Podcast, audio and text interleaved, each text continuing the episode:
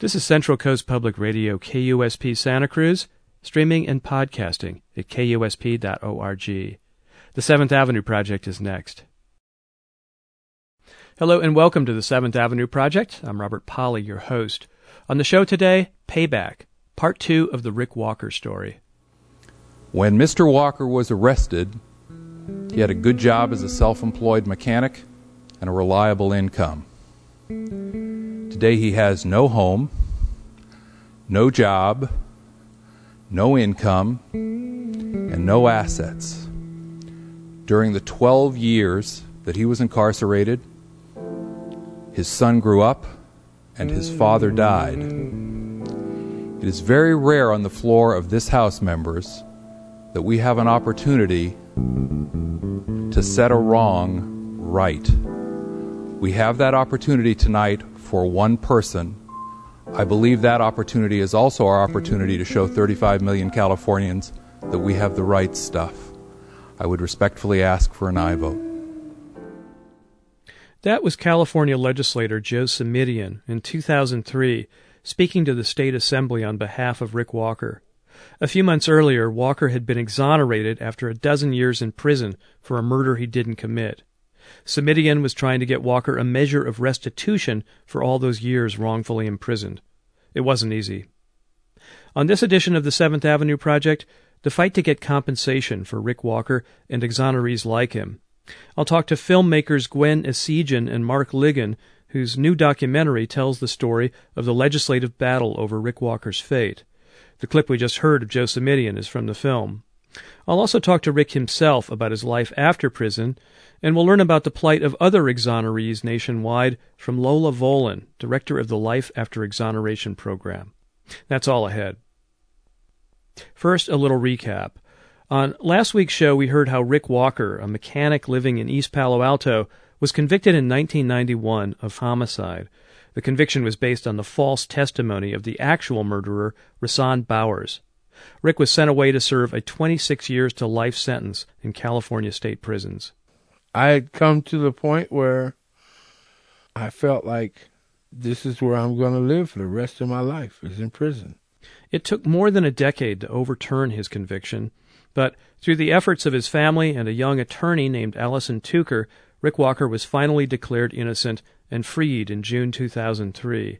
He confronted his new life with a mix of emotions. There was a ton of things going through my head, but most of all, it was like, it's really over. It's, this 12 and a half year nightmare is really over. On the other hand, there was the question what next? I have to actually start all over again. I didn't own a pair of socks. Now, you might imagine that there'd be a lot of government services to help exonerees. I mean, these are people who are victims of the justice system, who had years of their lives taken away because of mistakes by the state. So, naturally, the state must do its utmost to set things right, right? Well, no. If I was a convict and I got out, I'm entitled to $200, some clothes to wear, right? And you go see the parole agent and they'll get you housing. You can get um, general assistance, food stamps, but exonerees are exempt from all of that. You get no $200. You get no clothes. You get nothing. The arrogance of the state of California is that they never thought that they'd make a mistake. They never did. They don't think they make mistakes in the law. So there was no law on the books for me. When I got out, I don't exist. There's no provision for a guy like me. At that point, as she'd done before, Rick's attorney Allison Tucker went to bat for him. She took his story to Joe Simitian, a Democratic assemblyman at the time, now a state senator. He, in turn, took Rick's case before the California State Assembly. What happened next was a dramatic moment in state legislative history, and it's recounted in a new documentary called A Hundred Dollars a Day. I spoke to the filmmakers, Gwen Essegian and Mark Ligon. How do you think the justice system failed in Rick Walker's case, that is, in his wrongful conviction? What went wrong there? Well, one of the themes, one of the things that developed as we went down this process of documentary filmmaking is that um, our systems of government um, have adopted, in many many institutions in our society, have taken uh, a winning at all cost mentality. And uh, in the justice system, it, it has the face of uh, we need wins. Uh, district attorneys' offices are um, it's an elected position and uh, people need the notches on their belt. In, on the legislative side, you have the institution that is extremely partisan, and each side needs to win. And it, what happens in these instances is that people like Rick Walker get lost in the shuffle. Hmm. Uh, they they fail to realize that there are real people attached to the decisions, and one of the reasons that Rick was put away is because of that. Uh, in fact, you're you're echoing a line from um, your film which was spoken by Jerry Uelmen, professor of law at uh, Santa Clara University and a very well known lawyer, partly for his participation as a member of the Dream Team for O.J. Simpson and also for as a scholar of law. He says that the adversarial system has gone too far, uh, winning at all costs, and lack of respect between prosecutors and defense attorneys. Um, in Rick's case, he had sort of a double whammy a very aggressive prosecutor who may have bent the rules and certainly pushed the case too far. And apparently, at least according to some of the people in your film, a defense attorney who didn't do his job woefully either. lacking. Uh, I think it was Jerry who also said in the film that uh, Rick's case was the perfect storm. You two talked to um, George Kennedy, who yes, was the district attorney at the time. he time. was the head of the district attorney's office in, in Santa Clara at the time. Now he did not handle this case, Rick Walker's case himself. That was a guy named John Schoen. Schoen. He didn't handle it himself, but no, George Kennedy was the district attorney at the time of the Rick Walker case. Well, let's hear a clip from your film, and this is George Kennedy, former head of the Santa Clara DA's office, talking about how he feels about what happened to Rick Walker. One of the worst things that's ever happened to me in my life, of course, is being the department head, the person with ultimate authority over that office that convicted him at the time that it happened. Um, it's one of the, you know, what, what worse thing can happen as a prosecutor than having an innocent person convicted and go to prison for 12 years? That's a remarkable thing we just heard. Uh, this is a former DA, in effect, saying we were wrong. We were really wrong. Yes, it is. District Attorney offices around the country are under a lot of pressure to get the bad guys off the street. And it's a very politicized uh, institution. And we tend to look at our institutions in, in a, well, either negative or positive way. All district attorneys' office, they're terrible, awful people, or the defense attorneys are, are the good people, or, or vice versa. And that isn't necessarily the case. And one interesting thing that we sort of discovered through this process is that it was an institution and the people who terribly wronged Rick and uh, incarcerated him for 12 years for the murder he didn't do. On the other hand, another group of people within those institutions freed him, went above and beyond the call of duty and what was right, and freed him.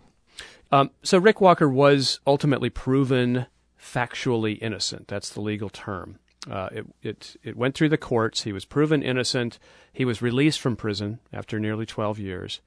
Um, Gwen, tell me what happened when he was released from prison. What, how does that, you know, do they just open the prison gates and you're on your own, or, or how does that exactly take place? Well, technically, Santa Clara County sent a car to pick him up from uh, Mule Creek State Prison in Ione, California.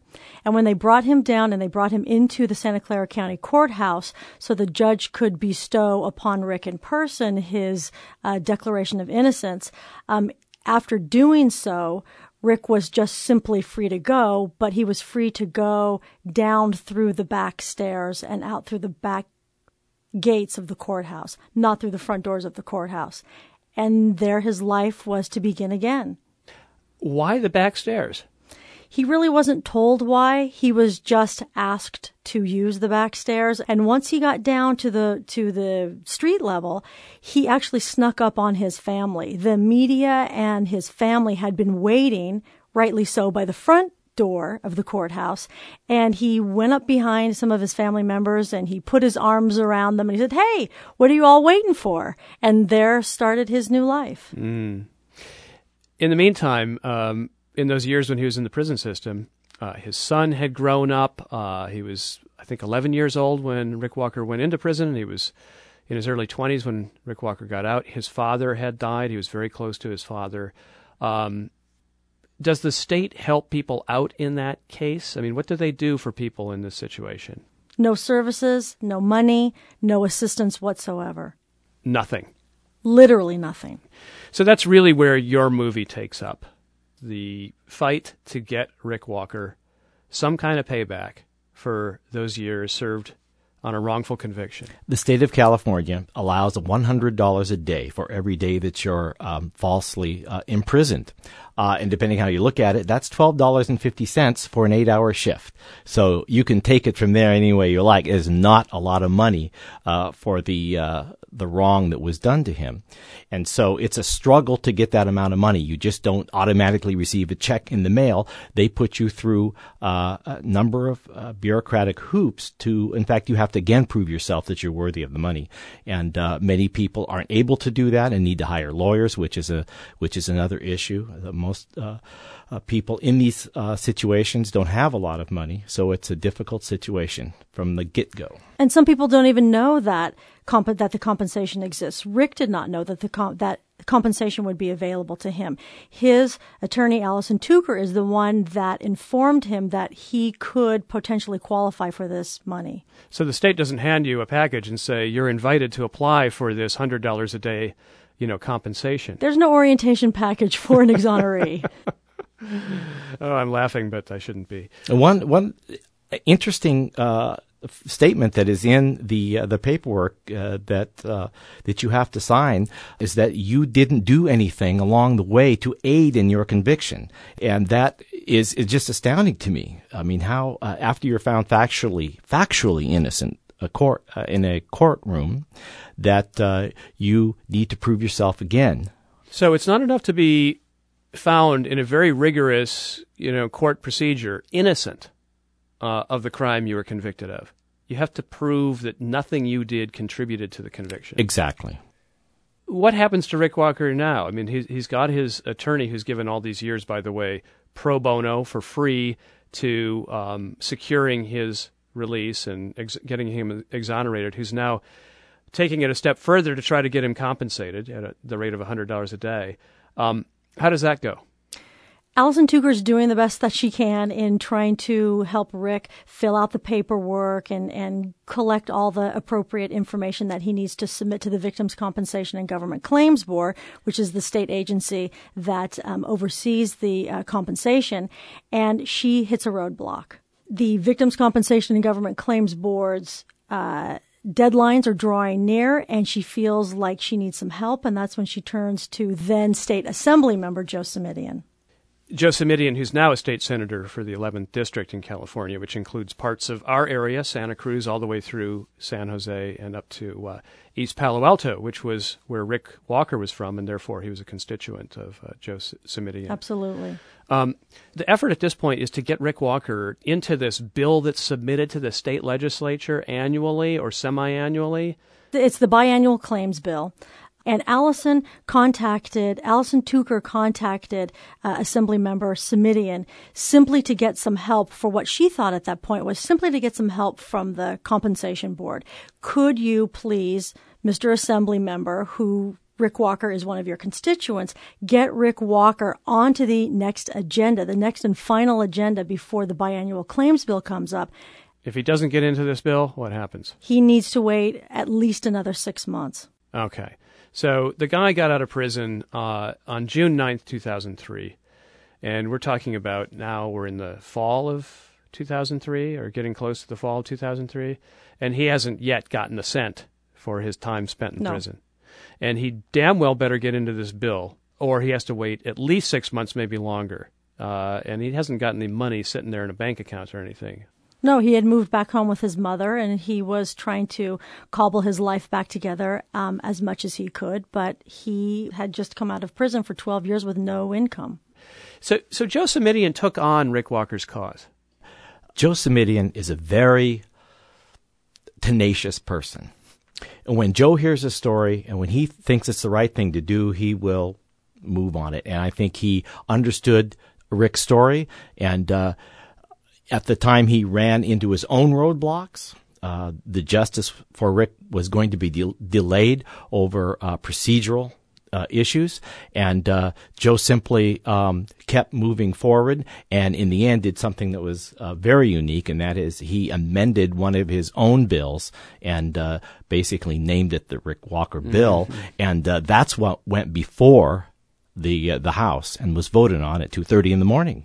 He essentially put Rick's face on a bill and said, "Look at all of you mem- members, take a look at this," and he basically pushed it in their face and mm. said, "Let's let's actually take a look at this mm. in a serious way. But this is September of 2003, and the state legislature at that time was no more harmonious than it is now. Another budget crisis, Gray Davis recall was about to happen. Uh, Democrats and Republicans were at each other's throats. And here's Joe Simitian, a Democrat, trying to get a bill passed on the last night of the year's legislative session. His own party wasn't even happy with him. Uh, in the piece, we interviewed then Speaker Wesson, Herb Wesson, and Herb Wesson will tell you he spent all night physically trying to avoid Joe Simitian, ducking behind the dais into his into the Speaker's chamber, uh, maneuvering around him when he could find a way around, not speaking to him. He knew that if he allowed Joe Simitian to bring this bill up on the floor, everybody would be angry the Republicans were, were pissed. Let's put it plainly. They were pissed because a lot of their legislation, some of their pet legislation, hadn't passed. So they had determined, as this session drew to a close, that they were going to vote down any Democratic proposals that they could. The caucus had gotten together. And the uh, and d- the caucus had gotten together, and they determined that they were going to vote down any two thirds bill, just as simple as that. Either lay off them or vote no. And here comes Rick Walker's fate at the worst possible time in a Democratic bill from Joe Simitian into this session, um, which is now in the wee hours of the night. He brought it up at two twenty in the morning. the speaker finally, the speaker finally relented. He couldn't take, he couldn't take it anymore from Joe Simitian, and he said, "Fine, go, go ahead, see what you can do with it." Now his his own um, his own speaker has told him it's you know before that this is probably dead in the water. He said it's a dead stick. In other words, forget it, Joe. But Joseph Simitian says to him, and I think I'd like to play another clip from your film. This is Herb Wesson, uh, state assembly speaker at the time, Democratic, uh, talking about what Joe Simitian said to him. He goes through the argument that he had been giving me all night, and it fell on deaf ears. I'm not even paying attention to it until he said these words I feel some magic going on. I said, What do you mean? I can't explain it, Mr. Speaker, but I think I feel this special magic. So I said, Okay, I will allow you to take up the bill. So, so that was Herb Wesson, and he talks about Joe Simitian, who seems in your interview, I don't know Joe Simitian, to be a very cool customer. You know, not someone given to great emotional outburst saying there's magic in the air. Did Joe Simitian explain to you what he meant by that or why he said that? I think Joe Simitian is, on one hand, you could call him tenacious. On the other hand, you could call him stubborn. And he is a dog with a bone. And for some reason, he just felt so compelled uh, to take on Rick's case that he felt he owed it to Rick just to take it to the end of the line. Mm. And it was the end of the line, at least for that year. Literally to the end of the line. And as your film sort of uh, reconstructs, um, you know, you got a lot of good footage from that uh, State Assembly session on that last night. Thank you, California State Assembly Television Department. yeah, I was going to ask you how you got that. Um, Joe Simitian just goes to the mat for this bill. Now, I would think that the Republicans, having said that they were going to basically shoot down anything that came from the Democratic side, and, you know, the tough on crime thing being what it is, and the budget being what it was, that getting some money to the tune of what was it total at $100 a day for 12 years? 421,000. $421,000. Getting money out of the state. I mean, it just seems like a, a recipe for failure all the way And something I don't know, with something we learned, and I, perhaps you you know this, something we learned that's very unusual, which was another reason why Herb didn't, Herb Wesson didn't want it to come up, is there's rarely a piece of legislation that gets voted on that's about one person. It just doesn't happen. So that was another reason that, that there was some trepidation on the speaker's part. Because you, don't have time. You know, you have all these, you know, 35 million Californians. You, you always enact laws for the masses. So it certainly looks like it's doomed, but Joe Simitian makes a final speech before the uh, legislature. And you've got, again, thanks, I guess, to uh, California State Assembly Television. you have a clip of that, so let's play that. We are ordinary people here, members. But when ordinary people cannot respond to extraordinary circumstances to make the system work, there is something seriously wrong with that system. When Mr. Walker was arrested, he had a good job as a self employed mechanic and a reliable income. Today he has no home, no job, no income, and no assets. During the 12 years that he was incarcerated, his son grew up and his father died. It is very rare on the floor of this House, members, that we have an opportunity to set a wrong right. We have that opportunity tonight for one person. I believe that opportunity is also our opportunity to show 35 million Californians that we have the right stuff. I would respectfully ask for an aye vote. Well, the drama was is just incredible, and and the the tension in the room uh, is palpable, um, and the level of partisanship in the room is significant. And what Joe does is simply, I think, threw a big bucket of cold water all over everyone who was in that assembly chamber and said, "Wake up! Let's actually you know, stop and think a moment. And uh, his first speech, you know, the first vote, uh, he went down. He did not get the votes that he needed, and he uh, uh made a call which uh, delays the final vote. And he went back uh, and he um, spoke to members one on one for the he next walked, half hour. Walked around, the walked floor. around the room, walked around the floor. talked to people eyeball to eyeball, as he said, and said, "Don't you get it? Don't you understand what this is about? What I'm telling you uh, is is is the truth, and we need to look beyond our partisanship, and we need to do the right thing for once. And uh, that's uh, this is at two in the morning. Two twenty. It's going on three o'clock by now. Yes, people are getting tired, and emotions are uh, very strong, and uh, Joe keeps plugging away. We asked a couple of the members that we interviewed if they simply voted for the bill because they were exhausted and wanted to go home. Perhaps there were one or two. But the majority voted their conscience. In the end, the majority voted their conscience. In the end, I think that Joe Simitian's floor speech, which quite uh, quite honestly, floor speeches really aren't meant to persuade people. The members have had time to look at a piece of legislation before then. Floor speeches are a way to get up and and you know uh, have the member make a public record. The public can view it. Um, it gets taken in. Um, it gets taken down on, on, the record. But floor speeches aren't made to persuade people. But he didn't have any time. Josephine didn't have any time. He needed to educate, inform, and persuade all in those floor speeches that night because that was it. That was the end of session. And here we are in this incredibly acrimonious partisan atmosphere, and the final vote is taken and uh, Joe wasn't sure whether he had the votes or not. It was uh, a real crapshoot how it was going to turn out.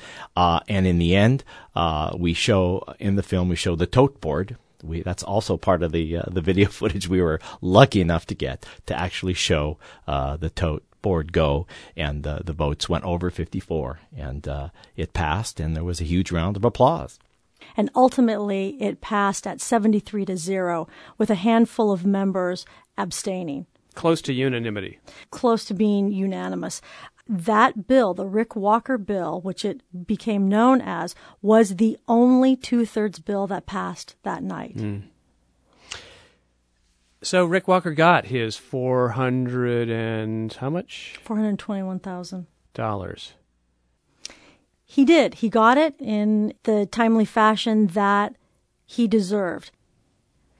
Your movie, uh, hundred dollars a day, your documentary is the is that rarest of things. It's a feel good story about the American political process. Imagine. there is some hope there.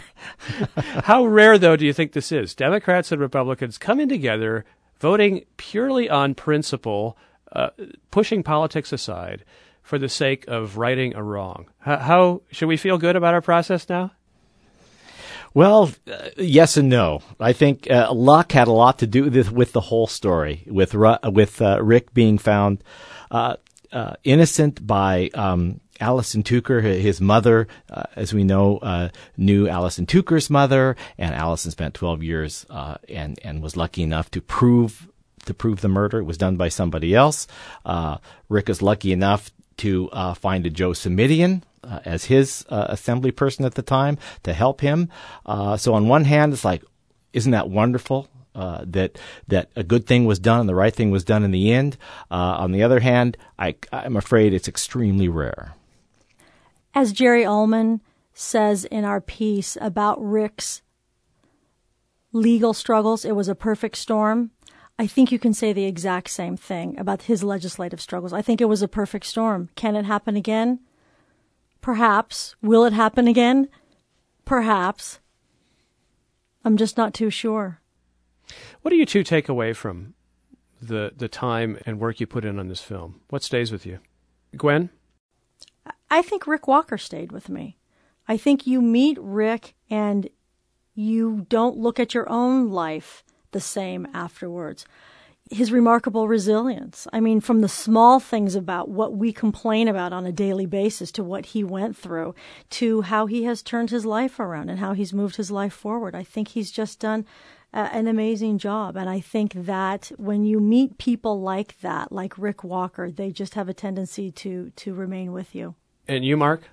Well, I think I end up with a sense of hope that our institutions, the legal institutions, our uh, legislative uh, branches of government uh, do have the ability to get it right at times. And I think these days, with partisanship as uh, ugly and as uh, uh, predominant as it is, uh, sometimes I think the public doesn't think anything can be done.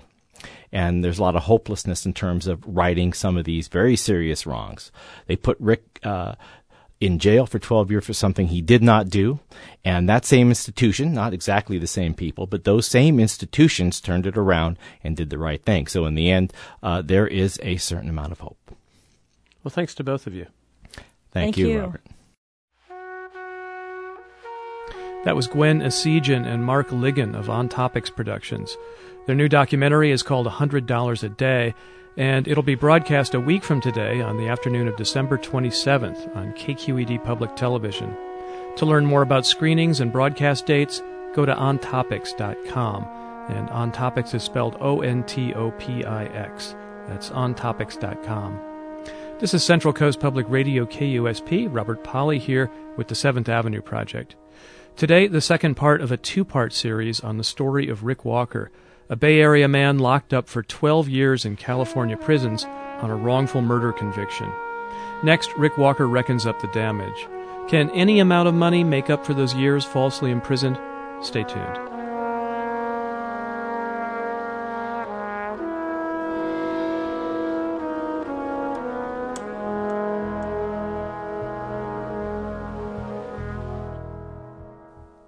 Well, we just heard about the political push led by California legislator Joe Simitian to get Rick Walker some payback after his exoneration.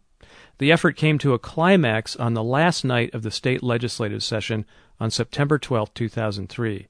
Rick Walker says he was following the proceedings closely from home. It was like an election night. You know, you're staying up to see what the results are, you know, and I was up that night and it was, you know. How are you keeping track of it? Well, people are just calling me on the phone and giving me, you know, kind of like updates on what's what's happening. So, at four o'clock in the morning, uh, I got a phone call, and they said your bill passed, and it was the only bill that passed during the la- during that budgetary period. It was the only bill that passed. You know, it it was really really exciting to actually um, hear about the updates and, and the events that followed it, and it did a lot. It did. It, it you know, in my whole point in this, it wasn't the hundred dollars a day. It wasn't. It's just that that law wasn't even written for exonerees.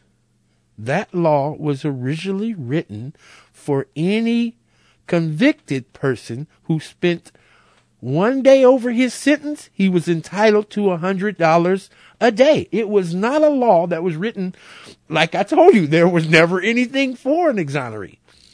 They adapted it and just says, okay, well, we'll just give him the same thing we'd give a regular convicted person. So that was offensive in itself to me because I'm like, okay, so you wrong somebody in the state, they're only worth exactly what you would pay somebody who actually committed a crime, you know, had to spend a day over, you know?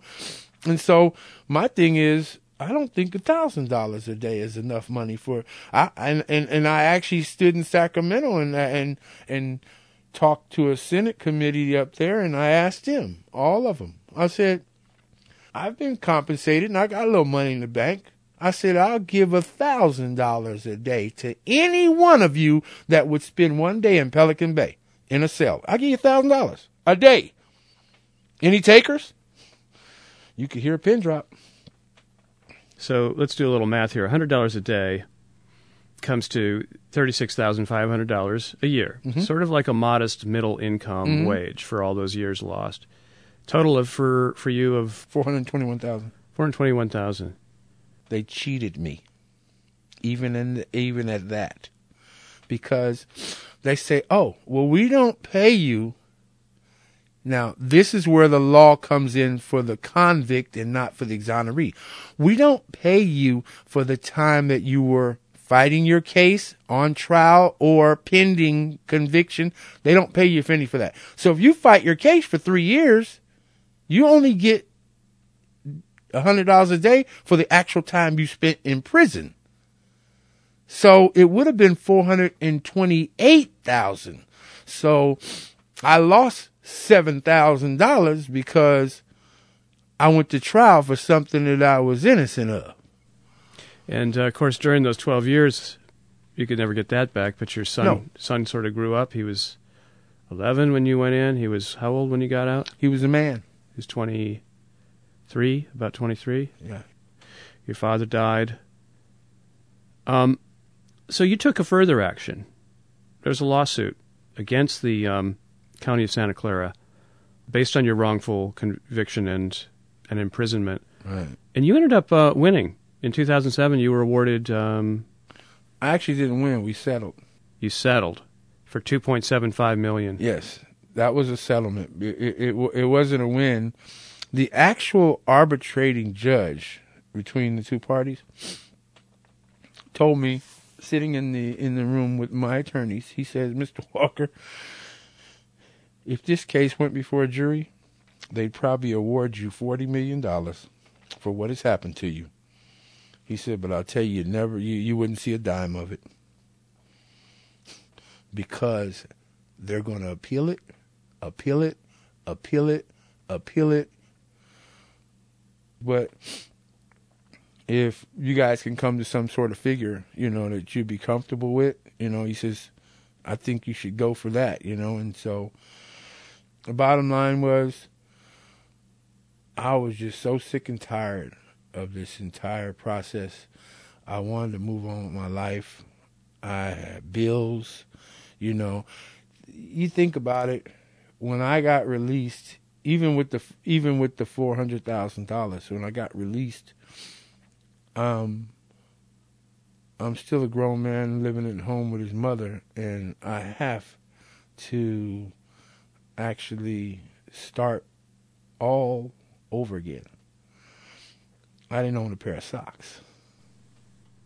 Now, this settlement that you got, 2.75 million, I imagine some of that at least went to the attorneys. It did. Yeah. Did it leave you with enough that you were kind of set for life? It it did because I just made a with the help of my attorneys and and um my good friend Allison. She wasn't my attorney at the time. My good friend Allison and, and her dad, who's a very good. He is my personal financial advisor, and um, my attorneys and let's see, just talking to different people. Um, I uh, I took part of that money and got me an annuity to where I have a certain amount of money that comes to me every month as long as I'm breathing.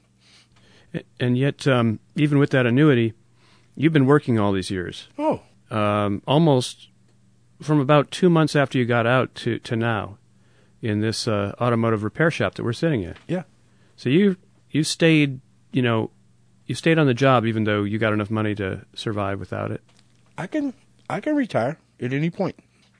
But that's not healthy. That's not who I am. I have to stay busy. So I decided that if and when I do retire from here, I've already built a shop on the front of my house. so, so that 55 Cadillac and my convertible Cutlass and all of those cars that I own, you know, just and other cars that people want me to re, to restore for them, that's what I'll do. I, I'll just retire in, into a different mode. The um, the courts took away 12 years of your life, even more if you count the time leading up to your imprisonment. But the courts also eventually cleared you, declared you innocent, um, gave you money. I know it wasn't easy, but you got money. Yeah. Fair trade. No. No. No way. 12 years of my life. My best friend died. You know? Best friend I ever had in my life was my dad. He taught me this trade.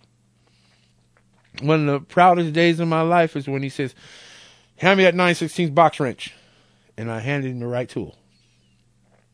I was like, I got it. you know, because, you know, so stuff like that you never forget and and and it's just like um I had a really really good life and and you know and that's another thing that always bothered me about this was like you know I don't come from a broken home I have two loving parents you know what I'm saying always had good jobs mothers mother's always been a community activist and you know and in in the political arena my dad's always held two jobs and and a side job, you know. Uh, um, and so I don't get where they, you know, made me into this big monster that they made me into, and how how it was possible. Then I actually could see how it was possible once the fog lifted, and I wasn't mad and angry anymore, and I got a chance to actually look at what they had done to me. Right, I got a chance to see it.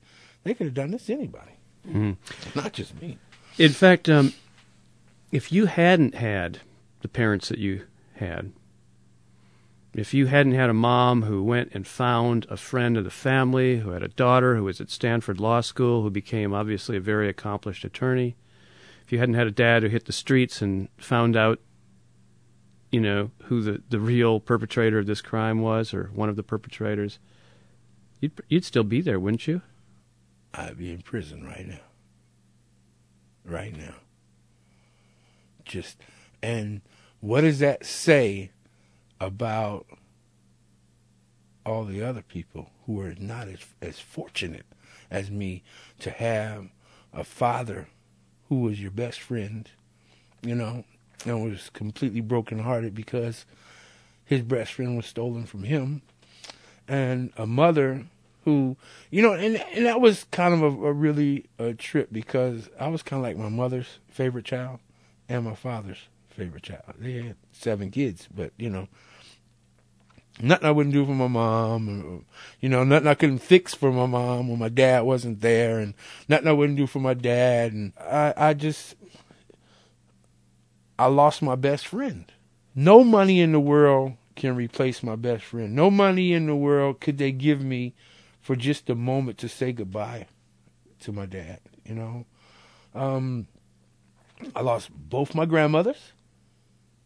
I lost my mother's two sisters.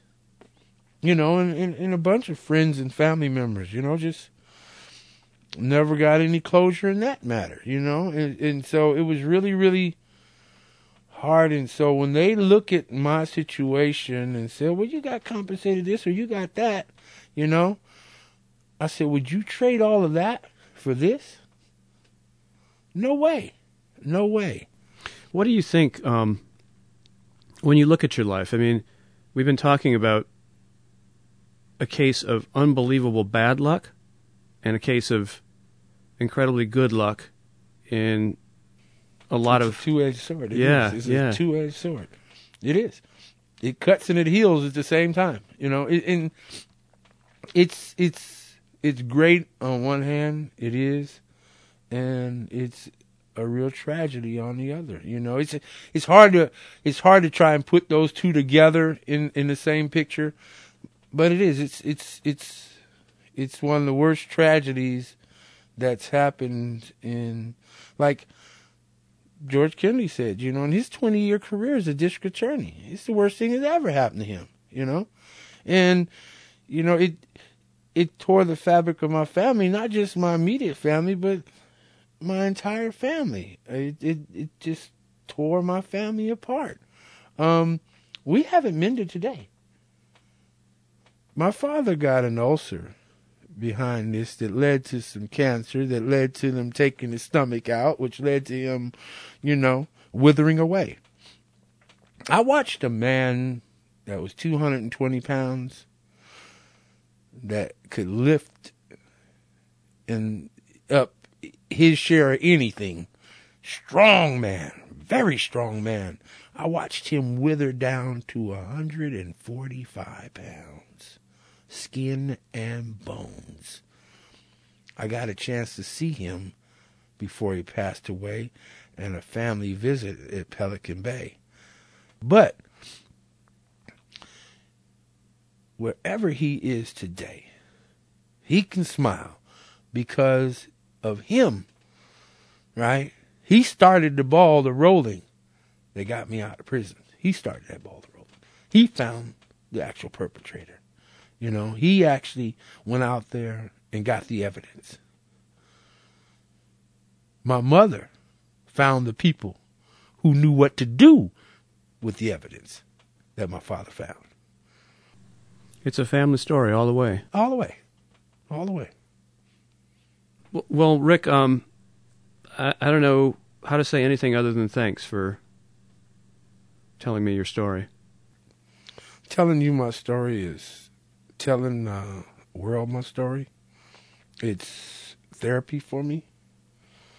And um, it's just, if nothing else, if nothing else, I don't wish this to happen to anyone. Anyone. And I already know there's thousands of guys that are sitting in prison that are just as not as, fortunate as me and nothing lined up the way it lined up for me. You know, things that happened all happened in in a row for me and I just I feel for them more than anything right now because they're sitting there. But I've got you know, what really helps is I got letters from guys. They told me, man, you don't have to write me back. I'm just telling you, man, you give me hope. You give me hope. There's hope out there. If it happened to you, man, my case, oh, it could happen for me. It give them a reason to stand up, get up the next morning and go digging some more or have somebody look into this or look into that, you know, because under a rock, the answer's there. You just got turned over.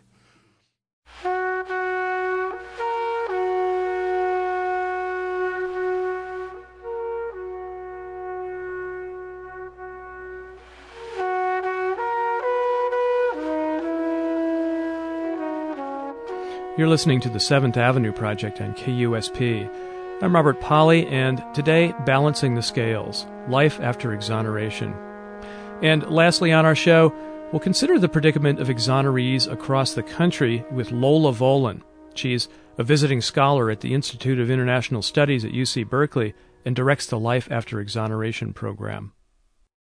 So, in the show, we've heard about uh, Rick Walker and uh, how he got out of prison after being found factually innocent after 12 years behind bars. Um, how many people, roughly, are there like Rick Walker in the United States who have been exonerated after time in jail or in prison? It's about 900 um, individuals who have proven their innocence and have been released because they were factually innocent. And, and of course, we're not talking about those people who may be innocent but haven't been able to prove it and get exoneration. Most of the wrongfully convicted remain locked up serving their sentence because they don't have the opportunity to prove their innocence. I, I want to focus um, in this conversation on the exonerees. Um, again, those people who are released after time incarcerated uh, after being proven innocent. Are there any generalities um, you can make about the kind of people who find themselves in this situation? The vast majority of these convictions are associated with um, ineffective legal counsel. And people that are not able to hire their own lawyers are the ones that are more susceptible to these kinds of convictions. So most of the people that go in um, have gone in with very little um, in the way of financial assets and resources. And when they come out, um, they really have less because they've spent everything they've had. If they went in with something, their family has usually bankrupted themselves. Um, and in fact, they can be looking at a lot of debt. So I think that it's fair to say that most people who come out um, come out dirt poor, without a without a penny to their name. And it sounds like you're saying most people who are in this position from the beginning um, are disproportionately poorer. They're poor. Um, the uh, minorities are overrepresented as they are in the general prison population. And many of these individuals were fairly young when they went in. People usually go in anywhere from, I'd say, 17 years of age um, to about 25 and, and 26. And the reason for that is because at that stage, you are naive with respect to the um, the criminal justice system and some of its pitfalls. So you're enormously cooperative um, because you'll you'll trust that the system is going to, to do the right thing, um, and you're you're easily indoctrinated. Um, and police have the ability to lie. It's not prohibited to lie during an interrogation. So when a police officer says you've failed the the lie detector test, um, an 18 year old isn't going to think, well, you know, is that true or not? Um, because they don't know that the system can work in strange ways. Mm-hmm. So the overwhelming um, majority of, of people went in when they were when they were fairly young.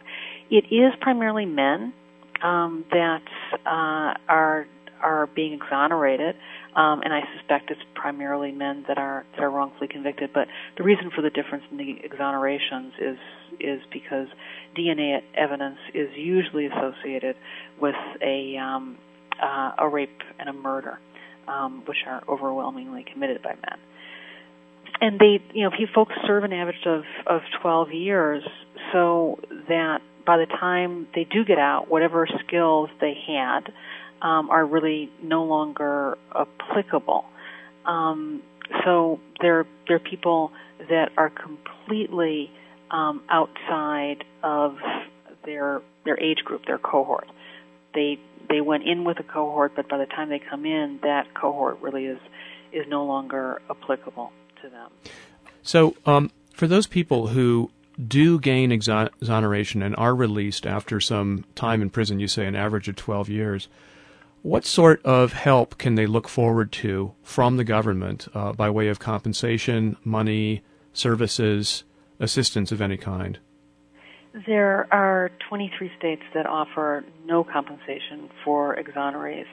Of the 27 states that do offer compensation, about a third of those are grossly inadequate like Wisconsin that limits it to twenty five thousand dollars a year. You're saying 25,000 per year in prison? No, no. Twenty five thousand dollars maximum. Maximum. No matter how long you have spent in in prison. So if you twenty two years, you'll get a little bit over a thousand dollars a a year. Um, and the the states with adequate legislation, oftentimes it takes years to have the claim processed, and they can be denied. The the social services that exonerees need are really not adequately provided through state compensation laws. The few states that have that provision have not really been able to deliver it effectively as of as of yet.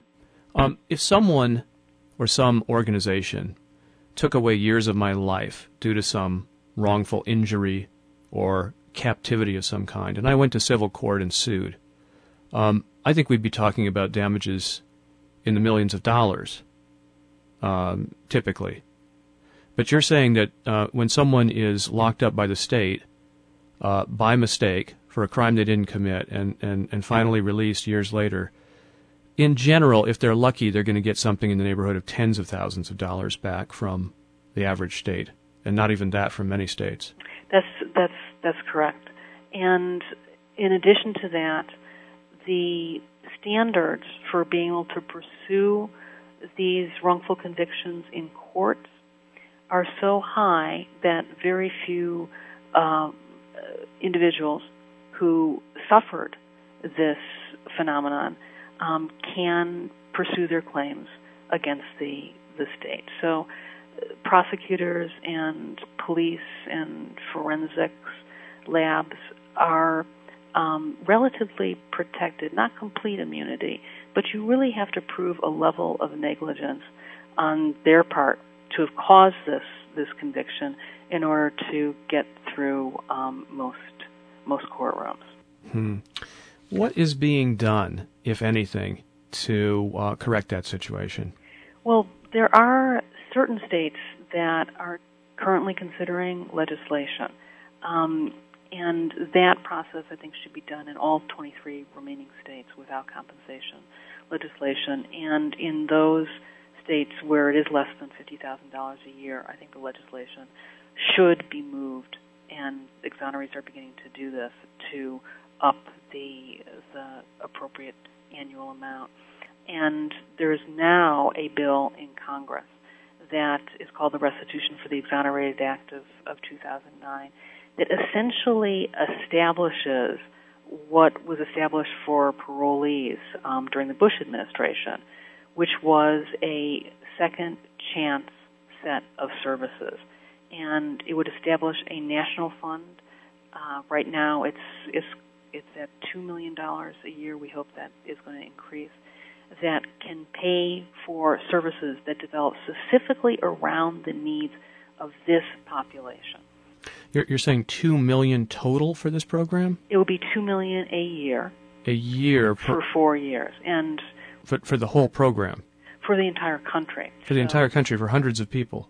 Yeah, it's it's not adequate in terms of the level of funding, but the nature of the program and the idea behind it is precisely what this country should be doing for its its exonerees.